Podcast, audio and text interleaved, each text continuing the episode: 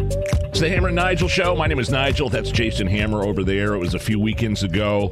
The first time American soldiers have been killed in an attack since Hamas slaughtered over a thousand Israelis last October.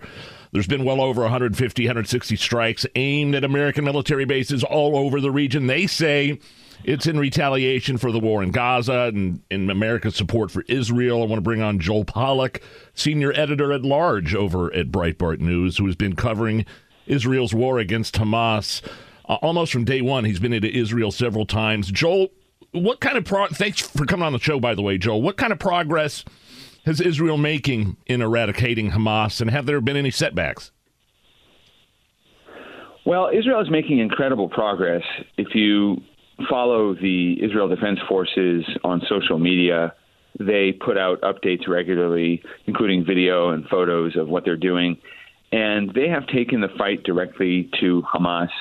They largely secured the northern part of the Gaza Strip. The battles in the central part of the Gaza Strip went more quickly than many people anticipated.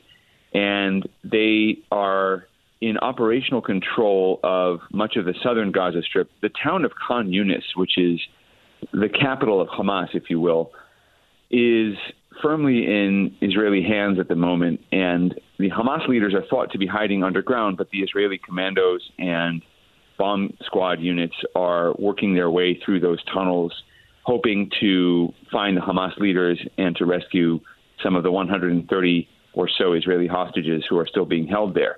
There's one area that Israel hasn't gone to yet, which is the border town of Rafah or Rafia, which is on the border between Gaza and Egypt.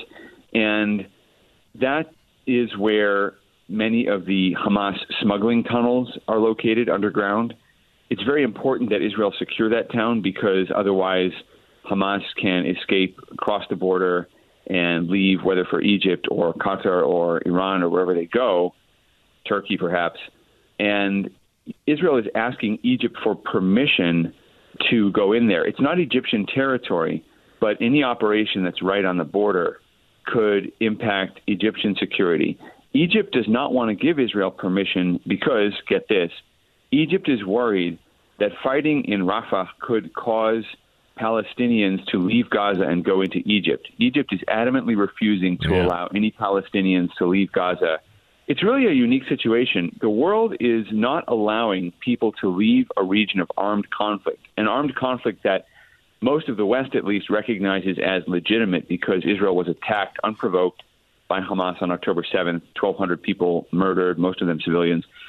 So Israel is going through this war in a legitimate way, a legal way, and it has aims that are completely not just legal, but are good for the West. It is not good for the West if an Islamic terrorist organization achieves its goals. So Israel is fighting this war. To win the war, it needs to complete its mission. It needs to destroy Hamas. It needs to cut off Hamas's avenues of escape. The other really chilling thought is that Hamas could try to smuggle Israeli hostages out of Gaza, where they would disappear into Iran or to some other country and might never reappear. That that has happened in the past. So Israel needs to take control of Rafah, but Egypt is not letting it do so. Now, the Biden administration has a lot of leverage with Egypt because Egypt gets a massive amount of American aid every year. We could tell Egypt, hey, you're going to have to deal with this problem. Let Israel win the war, and we'll help you out with whatever issues arise with refugees and so forth.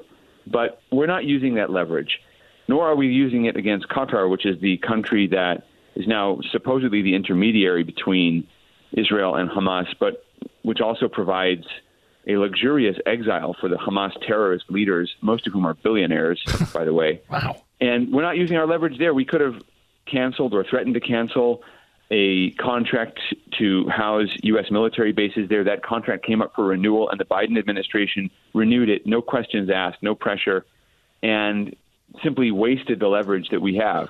Why did they do that, Joel? Why do you think that Joe Biden and his administration have not been as supportive to a major U.S. ally as it seems like they should be? Why is that happening? Well, they're checking some of the boxes of support. So if you talk to Democrats, and I'm sure we'll hear this as we get closer to November, but if you talk to them, they'll say, well, he has been supportive. He has pledged aid to Israel, although Congress hasn't passed the additional aid yet. He has defended Israel when Israel has come under criticism. He has agreed to supply munitions to Israel and so forth. But the bigger picture is that his policy is anti Israel. He's trying to impose a Palestinian state on Israel, which would be a major victory for Hamas. Imagine if they were able to say to their own people, look, we murdered all these people and it got us a state, therefore let's just keep murdering. That's the result of the incentive that Biden is creating. He's also now helped the anti Israel forces around the world by slapping sanctions on Israeli quote unquote settlers over what the administration calls extremist violence there is a problem with violence between Israelis and Palestinians in the region known as the West Bank or Judea and Samaria, but it's at a much lower level than the war in Gaza. And the unfortunate thing about Biden's new executive order is that it allows the anti Israel people to use new administrative weapons to call for boycotts of Israel and for isolating Israel. This is what they've wanted for a decade and a half or more, really. That sounds familiar, yeah. Yeah, two and a half decades of this nonsense, and he just gave it to them. He's not helping Israel. He's also not helping the United States.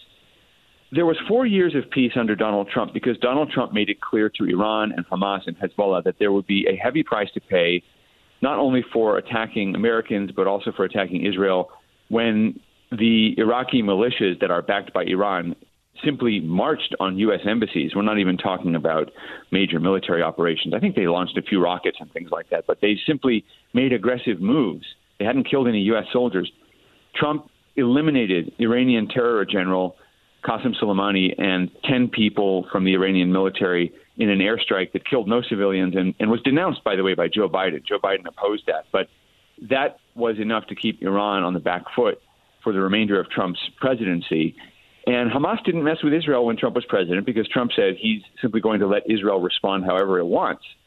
Biden and Secretary of State Blinken, who's arriving in Israel this week, and Jake Sullivan, the Russia hoaxer who somehow found his way into Mike Flynn's old job as yeah. national security advisor. They are trying to micromanage the war. They're telling Israel what they can and can't do, and they're trying to impose a deal on Israel that they say would rescue the hostages, but would do so at the price of allowing Hamas to keep its weapons and to persist in Gaza. So you know what I that, yeah, yeah um, what I keep hearing from like Karine Jean Pierre, for example, White House spokesperson, Israel has the right to defend itself, and then there's always a but, but do it humanely. And like I'm just wondering how you're supposed to be humane when dealing with murderous subhumans. The humane option is to defeat Hamas. Yes, that is the humane. That is the humane option. You know, there are all these protests within the administration, even among congressional staffers. The young, woke staffers don't like Israel. And so the administration is trying to pacify them as well as voters in the Arab and Muslim American communities in swing states like Michigan and Pennsylvania, where they have significant presence. And they're trying to have it both ways. But the reality is, you can't. It's like fighting Nazi Germany. You can't come to some sort of accommodationist peace with Hitler's regime. And you can't keep Germany the way it was before the war. You can't keep the West Bank and Gaza together in the Palestinian Authority. You know, we had West Germany and East Germany for decades after the Second World War because Germany united was a threat to the world. Well, in the same way, having Hamas running Gaza, having the Palestinian Authority running Gaza, is a threat to Israel and the security of the region. So I don't know why the administration has made a fetish, really, of the Palestinian state at the end of this war. What really should happen is Hamas should be uprooted, and then the U.S. and Israel should turn to the threat of other Iranian terrorist groups like Hezbollah, which has occupied southern Lebanon, which is destroying Lebanon. And the source of all this is the Iranian regime. There's not a lot of interest in this country in going to war yet again in the Middle East. People right. don't want to go to war with Iran. But we're not even doing things that we could be doing to create pressure on the Iranian regime, which its own people hate, by the way. Iranians are the most pro American people yeah. outside of Israel in the Middle East, but they're being oppressed by this regime. And if we would help the Iranian people, if we would put sanctions on the regime, if we would take actions against its military, th- then we could let the Iranian people know that we're there for them and we could encourage a change there that we don't have to be involved with militarily in a direct way, at least not in Iran. So, you know, th- this is what's missing, and, and this is the leadership I think Americans are craving. And that's why you're seeing Donald Trump soar in the polls. I mean, Donald Trump, love him or hate him, kept the peace without bringing Americans into another war. And, and people are hungry for that kind of leadership again.